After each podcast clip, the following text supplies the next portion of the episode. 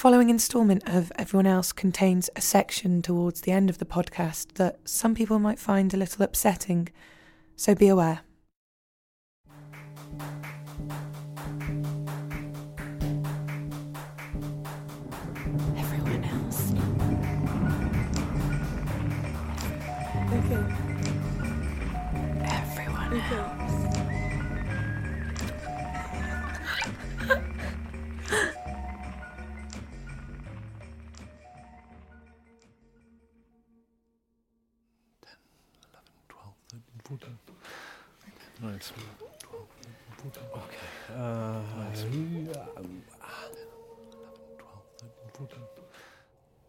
So I was sat in Wales with no money, no job, and in a roundabout way, I got in touch with a guy called Nick, who wanted a cameraman.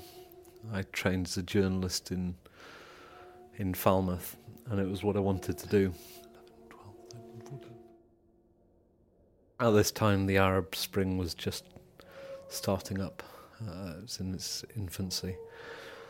So, this guy, Nick, emailed me. He said he needed a cameraman in Benghazi. So, we exchanged five emails. And uh, he said, The interview is Can you get to Benghazi? Right. Okay. Uh, I sold what stuff I had. I borrowed a camera, I borrowed a laptop, and I managed to get a one way ticket to Malta. Uh, then, arriving in Malta, I managed to blag my way onto United Nations flight uh, going into Benghazi. They were the only flights going in at the time because the fighting was getting quite messy over there. Um, so I arrived arrived in Benghazi with a loose arrangement to meet Nick when I landed. I had no sort of contact details from that could be used there anyway. Um, wasn't hundred percent sure even of the hotel he was in or anything. I come out of the airport. Um, it's very. All the looks I were getting were very suspicious. People were, were very very hyped up, and so I came when I came out of the airport. All you can hear is you can hear the pop pop pop of gunfire, just from from everywhere really around the airport. You you, you didn't see anything immediately, and then there'd be like a muffled sort of crump, so there's an explosion smoke rising and everyone's walking around quite twitchily.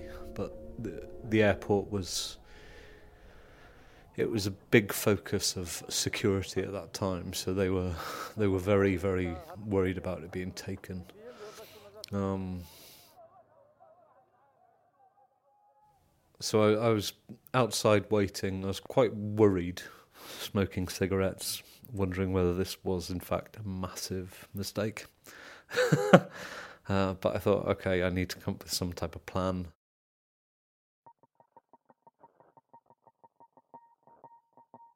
Wasn't that far from Egypt. I thought I can hitchhike to the Egyptian border and I can dump all my kit to travel light and then just try and find some way back to Britain.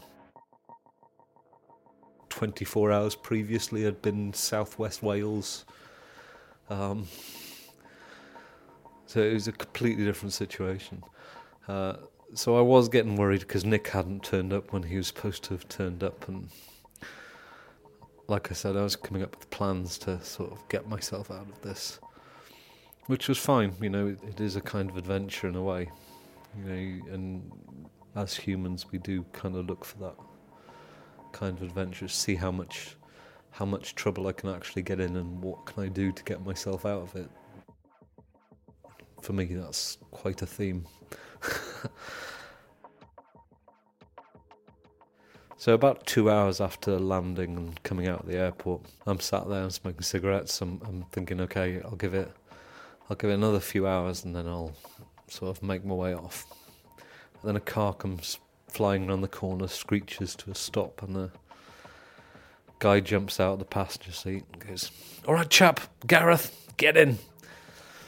So I jumped in the back, and then we flew across town, avoiding noises and groups of uh, lunatics armed to the teeth. Got to the, the main hotel in Benghazi, the Uzu, which was just high activity, heavy security. Booked in, had no money, couldn't pay the bill, so I'm, I'm totally winging it at this point. Nick had no money.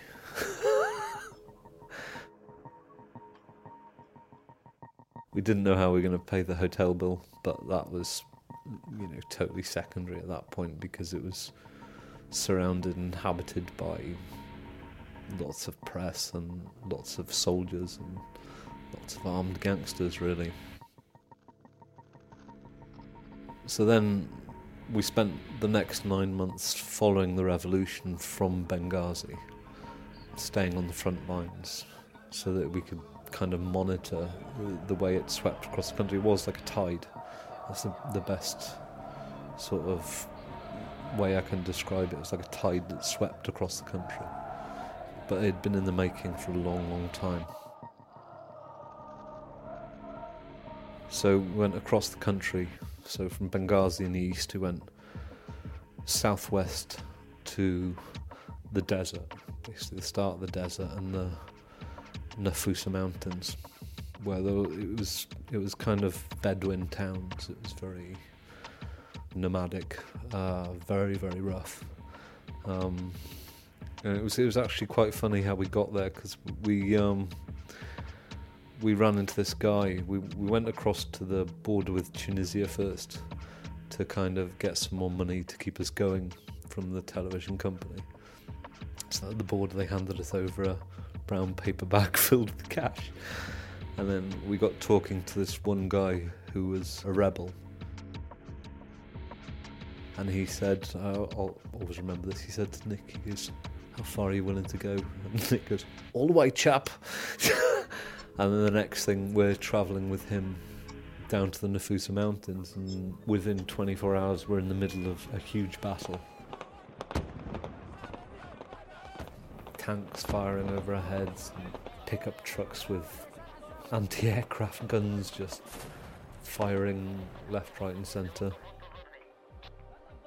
So it was very, very hectic at that time. But then we we got the call that um, they were going to start making a move on Tripoli, and this was the major point of the revolution because Tripoli was everything to Gaddafi. It was his power base.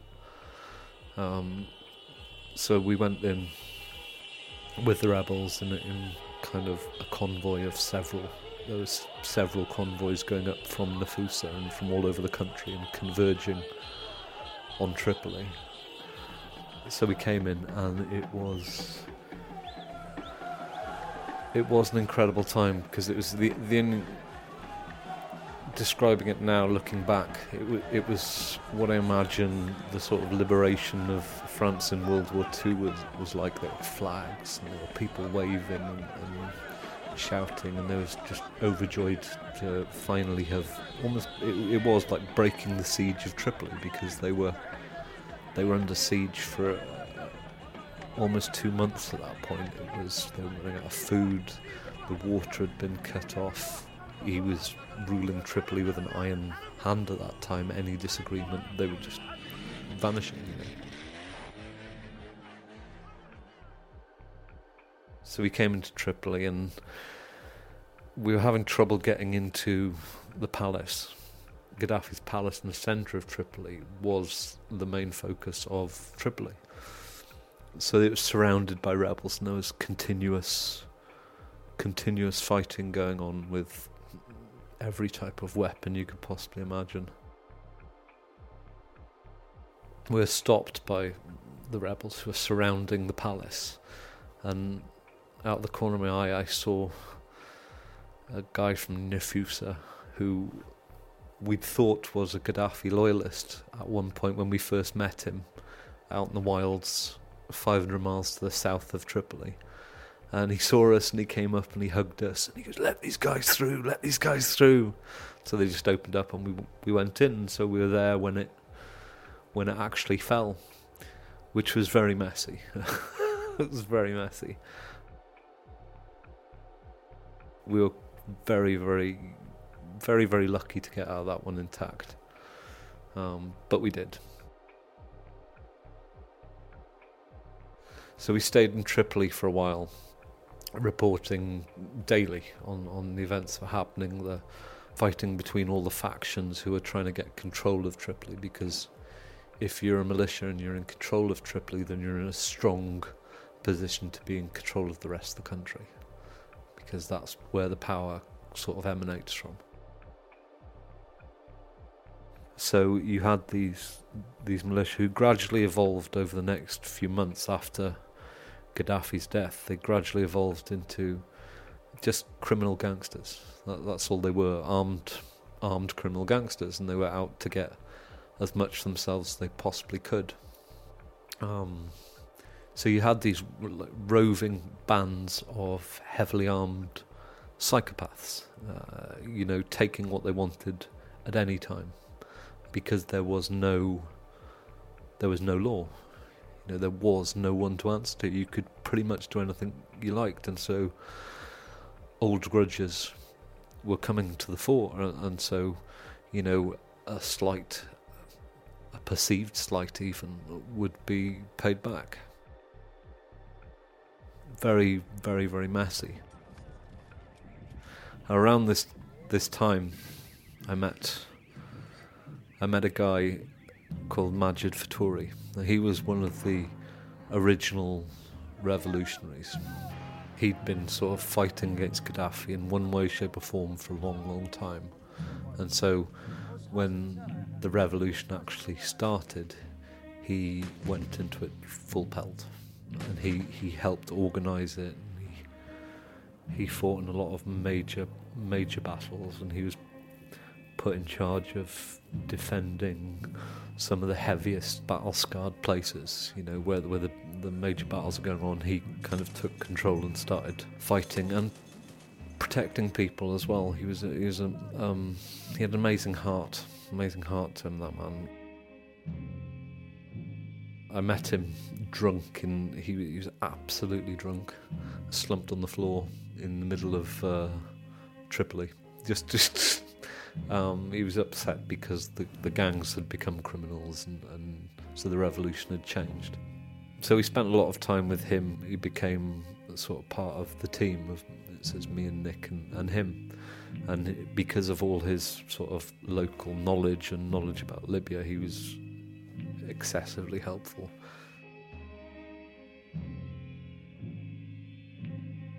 But then he came across this story which um, he told to us, and it, it was as soon as we heard, you know, the basic version of it, we thought this is something that needs to be addressed immediately.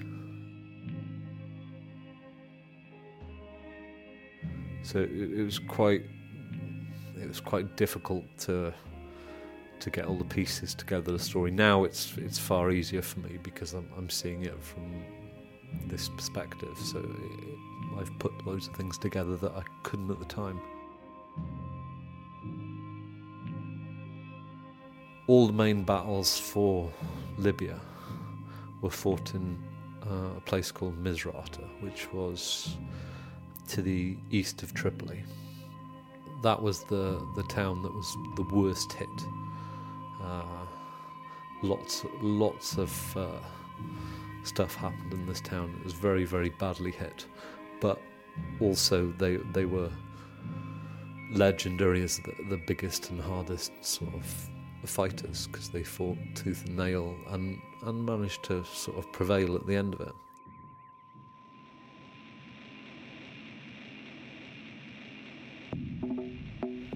Now, about 40 miles to the south of Misrata was a town called Tawergha. Now, Tawergha was a town created by Gaddafi to house sub Saharan Africans to complete his building projects. 30,000 sub Saharan. He completely he created this town out of nothing. There was a, some bad feeling between Misrata and Tawergha before the revolution because just an influx of people.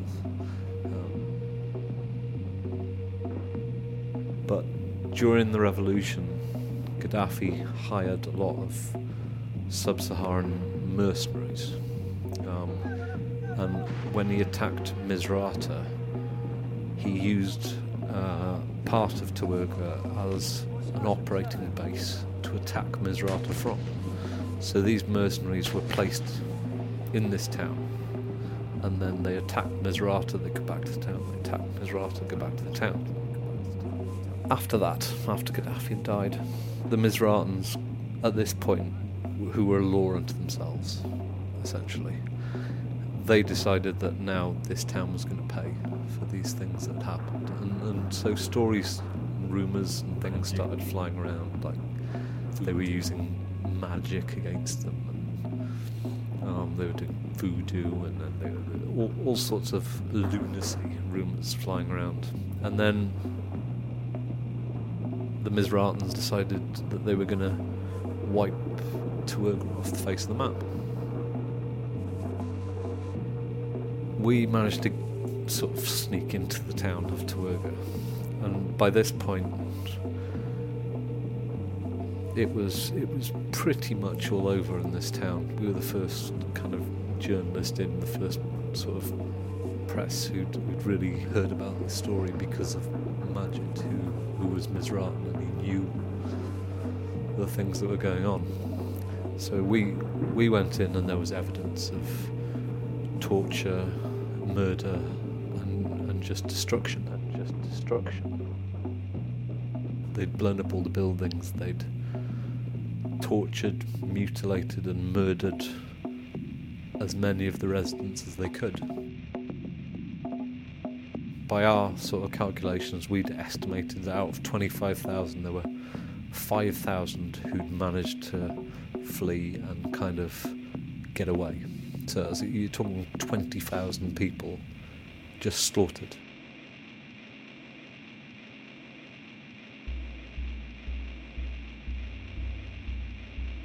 This is a war crime.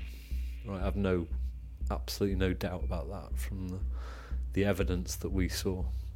So we went into the town, we collected as much evidence as we could, filmed as much as we could. Uh, we were very much in danger coming into the town because they were still, you know, getting rid of the buildings. They were literally wiping it off the face of the map.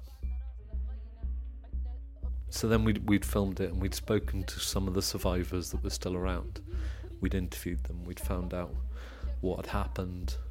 You know, we got testimony. And your first thought is, okay, now we've got this information, what do we do with it? So we found the UN representative in the country and we handed them the evidence. Said, look, this is happening, this is going on, this needs to be addressed right now. Then we also went to Human Rights Watch and Amnesty International. Again, gave them the evidence and said, "Look, you need to do this, and it needs to be investigated by the International Criminal Court and the UN. People need to be made aware of it, of, of what's happened here, because it's it's huge. It's it's a, a horrific thing." After arriving at the refugee camp, we were told that we could not film, and the army was told not to comment on an incident in which it's alleged eight died. Upset by what has been happening, one witness who didn't want to be named explained what took place on the 6th of February. They came in around 25 to 30 cars full of guns, Kalashnikovs, FNs. After we'd informed everyone we could inform, you know, to be aware of this, then we released it as a news report. Um, and that's where it started to go a bit strange. About two days after the report came out, we got a warning saying that the guys who did this, uh, they're looking for two reporters. We do not accept this because it is against the laws of the Islamic community, Libyan society, and basic human rights. In my opinion, the cause of this is the Misratan rebels. in the general sort of scene of what was going on at the time with us and in Tripoli. You know, you, are talking there's there's huge battles in the street in the middle of the day. You know, so you're, you're seeing there's like a huge explosion uh, up the street from you. You know, so you, you kind of take these warnings. You just go, yeah, okay, fine, whatever. You, you kind of, to some extent, you just get well, it doesn't really matter. You know, I could get shot tomorrow, so just carry on doing what we're doing. About three days after that, we're out filming one night. Uh, we're getting some night shots because we were going to do a, a longer kind of format piece, like a feature. So we're we're, we're out with uh, a taxi driver called Mohammed and uh, a fixer called Assad, who was sat in front seat with his machine gun. And then there was we were stopped at a checkpoint. Now this was fairly standard because there were checkpoints all around Tripoli at the time. Uh, it's fairly standard. We've been through hundreds and hundreds, and you know, we had the passes from the sort of fledgling government at the time to say that we were allowed to be filming. But then we got stopped, and as we got stopped, it was unusual because we were sort of pulled out the car the guy who pulled us out the car seemed massively agitated immediately. You know, and it was unlike any any other sort of pickup we'd had, any other stop. So he he was more and more agitated. We're going, look, we've got passes here. It's fine. You know, don't worry. We're just doing some filming. We're doing the news. You know, we're just we're trying to help the country as much as we can. You know, this is a, a it's a newborn country. You, you have to have this. You have to have this democratic process. You, know, you have to have the, the news to, to help the country. This small guy, he said, right, well, we're going to have to take you in, do some paperwork over to this camp, just find out what's going on. I'm thinking, all along the time, I'm thinking, this is a bit strange. It's just, there's something wrong here. we didn't know at the time that they were the Misratans who had obviously done this to this town. We just didn't know. It was just a random sort of stop.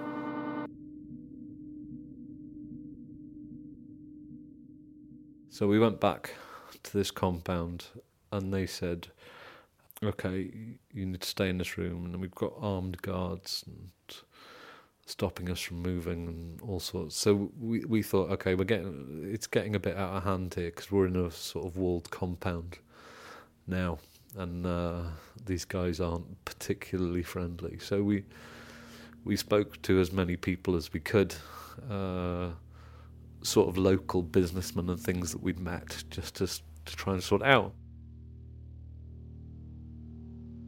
One of the main guys who ran one of the big militias in Tripoli. We were on very good terms with him. So he spoke to the guy who'd brought us in on the phone, and the guy just screamed at him. That was when we sort of realised that this was totally out of place and that it's out of our control now. So.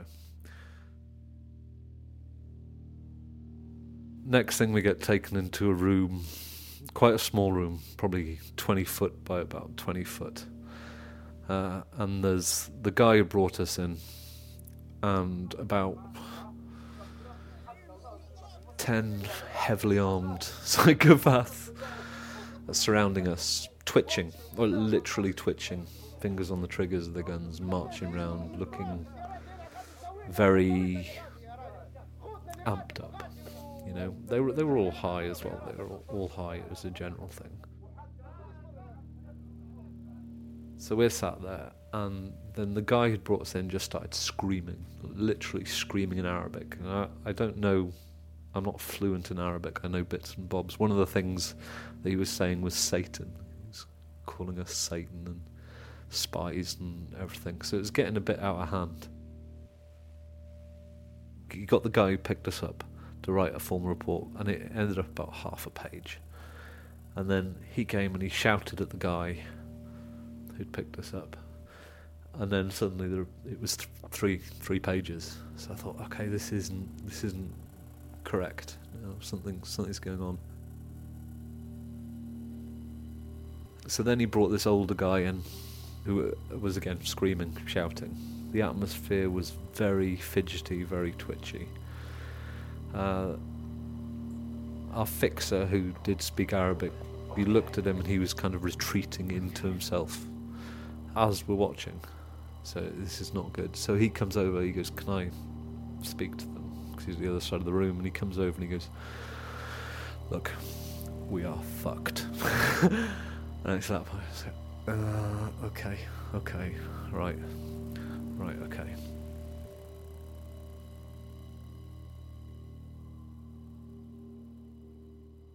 Nick, my colleague, got up and just went berserk.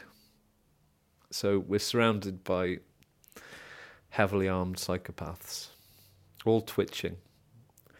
A guy calling us Satan, a guy calling us spies. And Nick got up and he called him every name under the sun. In English, every name under the sun. He goes, You're off your head. What the hell do you think you're doing? You can't do this. You know, we're reporters, we're journalists, we've been here all the way along the revolution. You know, what are you doing? Screaming at them. They didn't know what to do about this, right? Because they hadn't been in the situation where, in the face of such obvious intimidation, that someone's getting up and turning to them and turning it back and just going, no, you're wrong.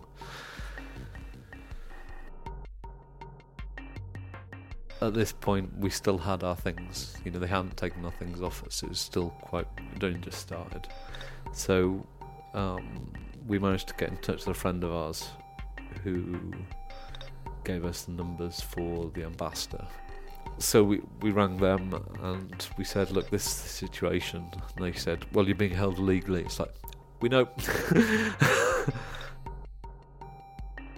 and uh, they said, "Oh, they're Misratans." It's like, oh.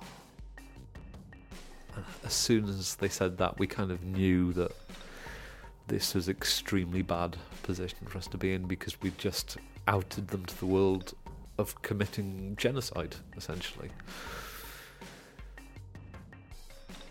They put us in this room and they left us there for about six hours. Nick went to sleep. I made paper swans with every bit of paper I could find in the room because there's very little else you could do. Then they came back in and they they said, right, uh, we think you're spies. So, well, obviously we're not. You know, we are journalists. You've given your credentials. Said, well, no discussion. You come with us. And then they locked us in a cell. Uh, me and Nick. The cell was. Uh, unbelievable. I mean, there was blood up the walls.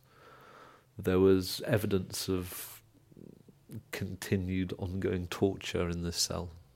You know, bits of flesh, uh, imprints of stress positions on the wall,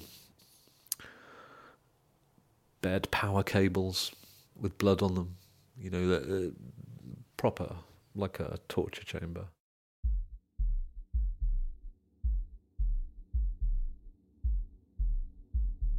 So we are kept in this cell for it's about six days initially. No idea what was going on. You, you can tell they were obviously making up their minds about what they could do and what they couldn't do. But in the back of my mind, we're thinking, well, at least the British Embassy knows that we're where we are. Those sort of days were the worst. They were worst. You're very anxious. You're very frightened. You're not sure what's going on uh, we weren't being fed. We were given water rarely, and it was very, very, you know, very hot outside at the time. By that time as well, all our stuff had been taken off us. We had our clothes, and that was it. After about six days, it's in the night. We're not allowed to sleep either. we weren't allowed to sleep. Every time they saw us, even being asleep, because there was always someone outside the cell watching us, always. Every time they saw us sleeping or relaxing, they'd start banging the cell doors with the guns. So, as you can imagine, you know, you're anxious, you're tired, you're hungry. It was it was the worst situation imaginable at that point. You, you're just kind of you're you're trying to keep a a sense of what's going on. You're kind of assessing all the time what's going on, what's happening. And there was virtually no information. Every day there was this guy, and we called him Evil Majid because he looked like our friend, but a bit worse for wear. And he was a nasty, evil little sod, he really was. And he'd come in and he'd say, Yeah, we're going to execute you today. And that was every single day. He's going, You're spies, I know you're spies, you're Israeli paratroopers, and you're going to be executed today. This is it. And it's like, you know, look at us, we're obviously, obviously not spies. you know, we haven't got a clue what we're doing most of the time. We're not spies. Fallen on deaf ears. After the first six days, then it got very strange. Uh, it was about nine o'clock in the evening. Suddenly, there's lots of activity and commotion outside the cell. Something's happening, so just go with it. There's not much you can do in this situation two guys come in with scarves wrapped around their faces. And another guy dressed in uh, Gaddafi Air Force uniform. And they drag us out of the cell. No words, nothing, you know, totally quiet. So we get forced into this car, and then we were warned stay down, stay quiet. So we flew out through the compound and driving out towards the outskirts of Tripoli, towards the airport. And so Nick sort of in the back seat with me, these two guys in, in the front who were being very quiet and very nervous and twitchy, and Nick sort of mimes an airplane taking off. So you think, oh, you know, Christ, we're being deported, thank God for that, something at least. And then Nick tries to sort of start up a basic conversation with these guys. Nothing. Absolutely stonewall silence. Nothing. So you're kind of nervous, but you're hoping, mm, hoping for the best. You know, you're hoping you're going to be taken out. The worrying thing was that this was unknown to the embassy now because we're out of where we were supposed to have been. So then we we drive past the airport, and you go, oh, okay, it's not the airport then what's happening now. So we drive past the airport. We're driving towards the desert on the outskirts of Tripoli, and uh, we pulled in a lay-by. Another guy got in again, very quiet, scarf around his face. All three of them, so that didn't know what was going on. He got in the back with us, all armed, all machine guns. He didn't say a word, and then we drove on, drove on for another 15, 20 minutes till we were we were just on the kind of border of the desert outside of Tripoli. Then we went up this dirt road, and we came to this just wall. It was, it was a wall with a, a, metal fence in it, and uh, there was a guy waiting. Opened the gates, car drove through, just stopped, uh, and they said, "Out, out the car." So we got out of the car. He said, walk forward. So me and Nick walked forward. And they had the headlights shining onto us. And then out in the distance, there was nothing. It was just desert. You know, there, there was nothing, the buildings or anything. And Nick turns to me and he goes, looks like this is it. You know, and we're thinking, you know, this is it. This is where it ends. And I said, I said, fuck it. We told the truth. Right? We did our best. We told the truth. Fuck them. Right? Uh, which I didn't expect from me, but at the time, you know,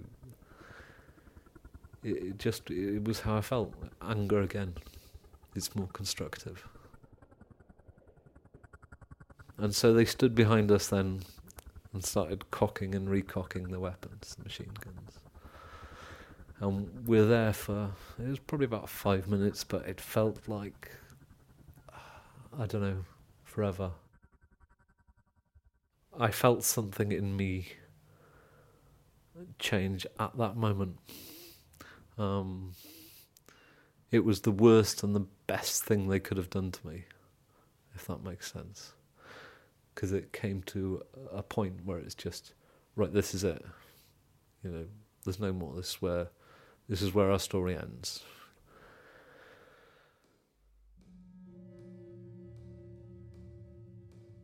Then they forced us back in the car. They were just playing nice them. They forced us back in the car and they drove us drove us up another dirt road to another little like a villa it was. But it was a villa that was heavily secured, bars in the window, sheet metal doors, and they put us in this orange room. And then the main guy took his scarf off and he goes, I had to take you away from the compound because people were going to kill you. Right, okay. So we stayed there for two days.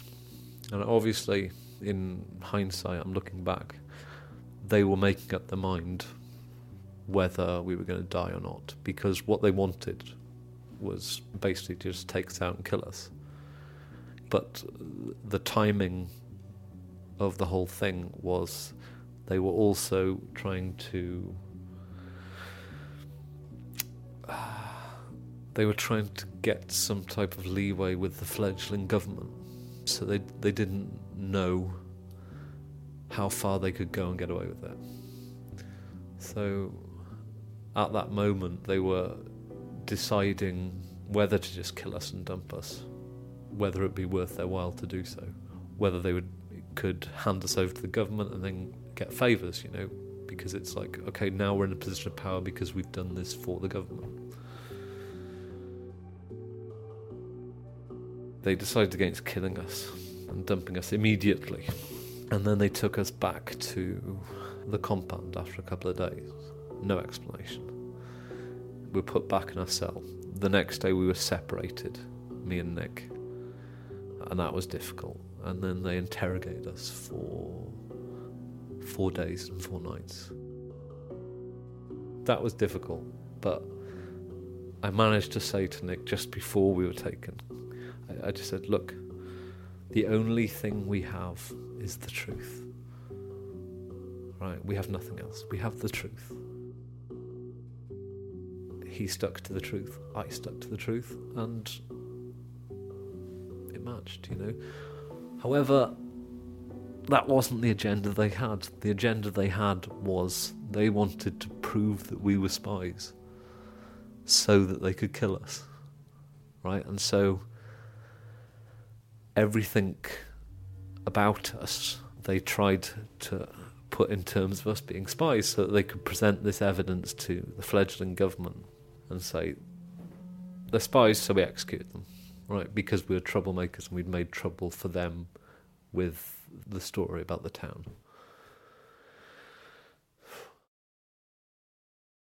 That was six days interrogation. The, the last day of the interrogation was very bad because I was hallucinating by this time. It was it was ridiculous. I was, you know, didn't know where I was, who I was, what I was doing. Uh, tired, hungry, the full works. They still wouldn't let us sleep.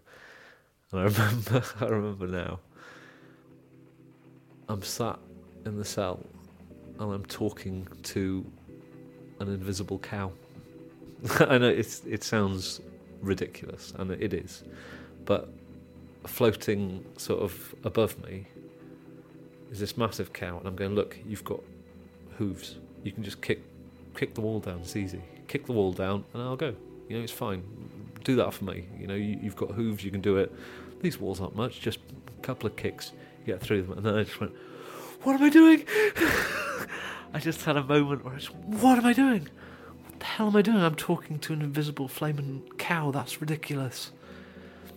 And I, I kind of, that's a memory I have at the time it was it was so it, it seemed so natural what I was doing.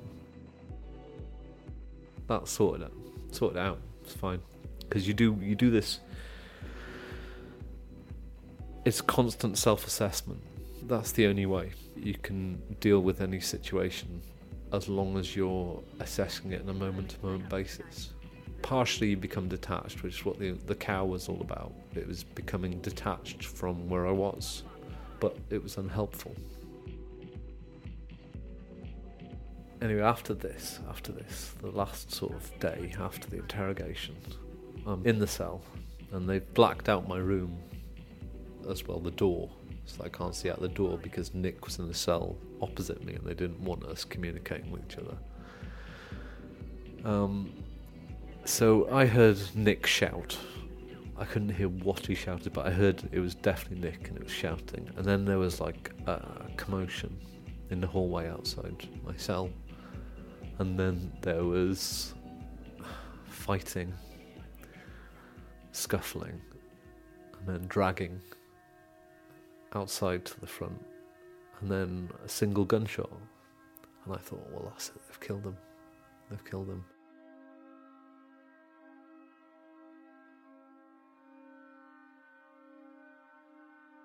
So I put my boots on, and I, I just sat at the door because I thought, oh well, it's it's a matter of time. They're going to come and come for me. I thought at least I'll try and bite somebody's nose off on the way. but they hadn't. It was another prisoner. They just they just grabbed someone else and, and executed them. And the Nick shouting, I, I'm still not sure whether it actually happened or not. It, again, it's difficult to say because at the time, your mind's everywhere. After that, we were put back in a cell. Again, we're not told anything. Then we were allowed Human Rights Watch, who were absolutely amazing. They were allowed in to see us very, very briefly. And so we told them, and they they gave us some idea of what was happening outside. That our families knew what was going on. The British government had become involved. There was a campaign to to free us, and all sorts happening like that.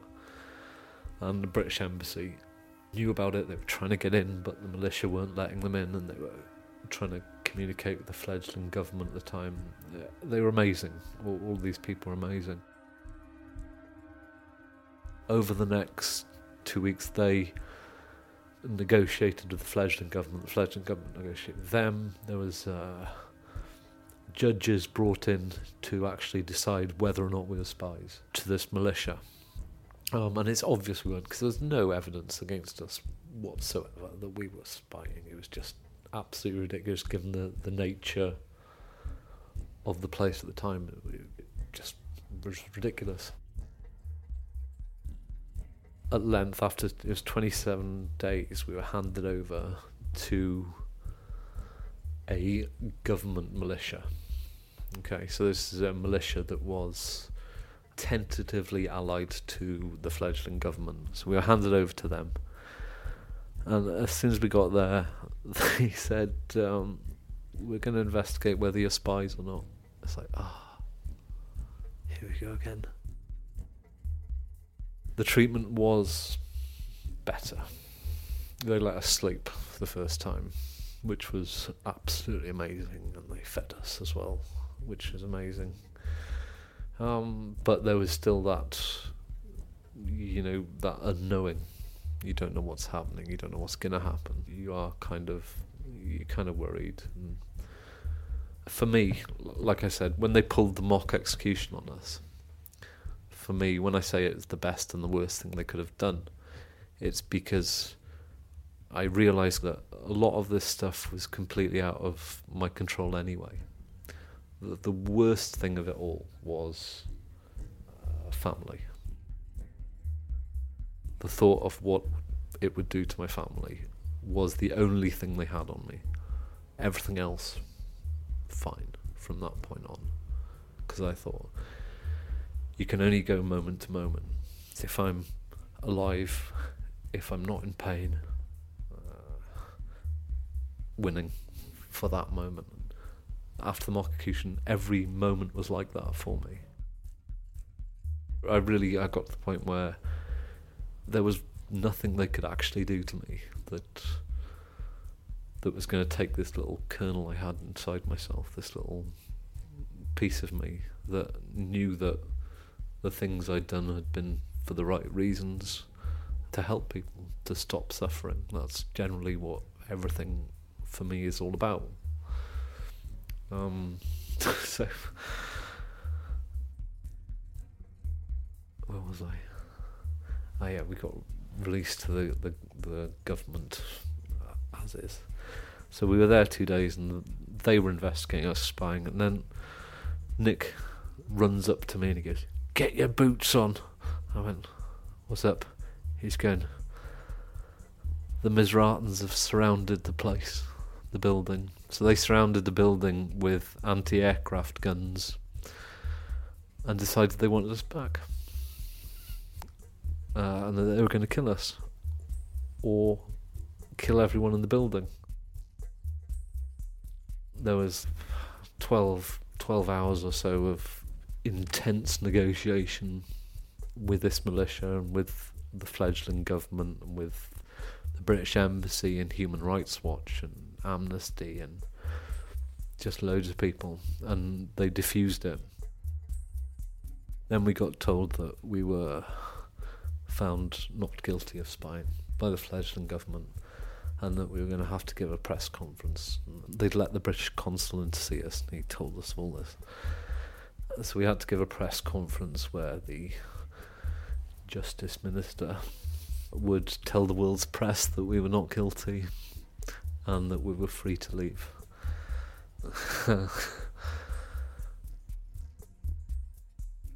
just before we gave this press conference, the consul goes, Right, what's going to happen is this. He's going to speak, you're going to get up, you're going to shake hands with this guy, and then immediately after that, you walk to the right, and then you're going to be surrounded by British soldiers.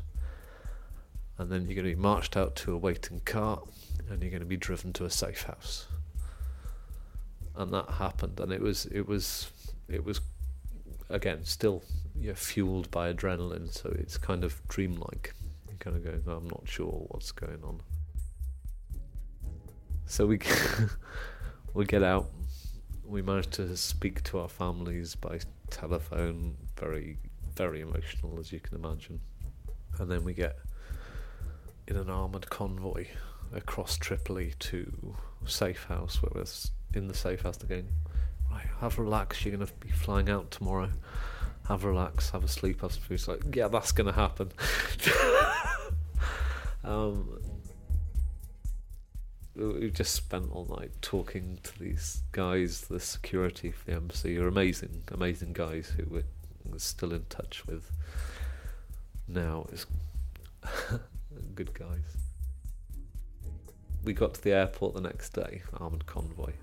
The airport was being held by a different militia and this militia decided in the airport that they weren't going to let us get on the flight because they wanted us.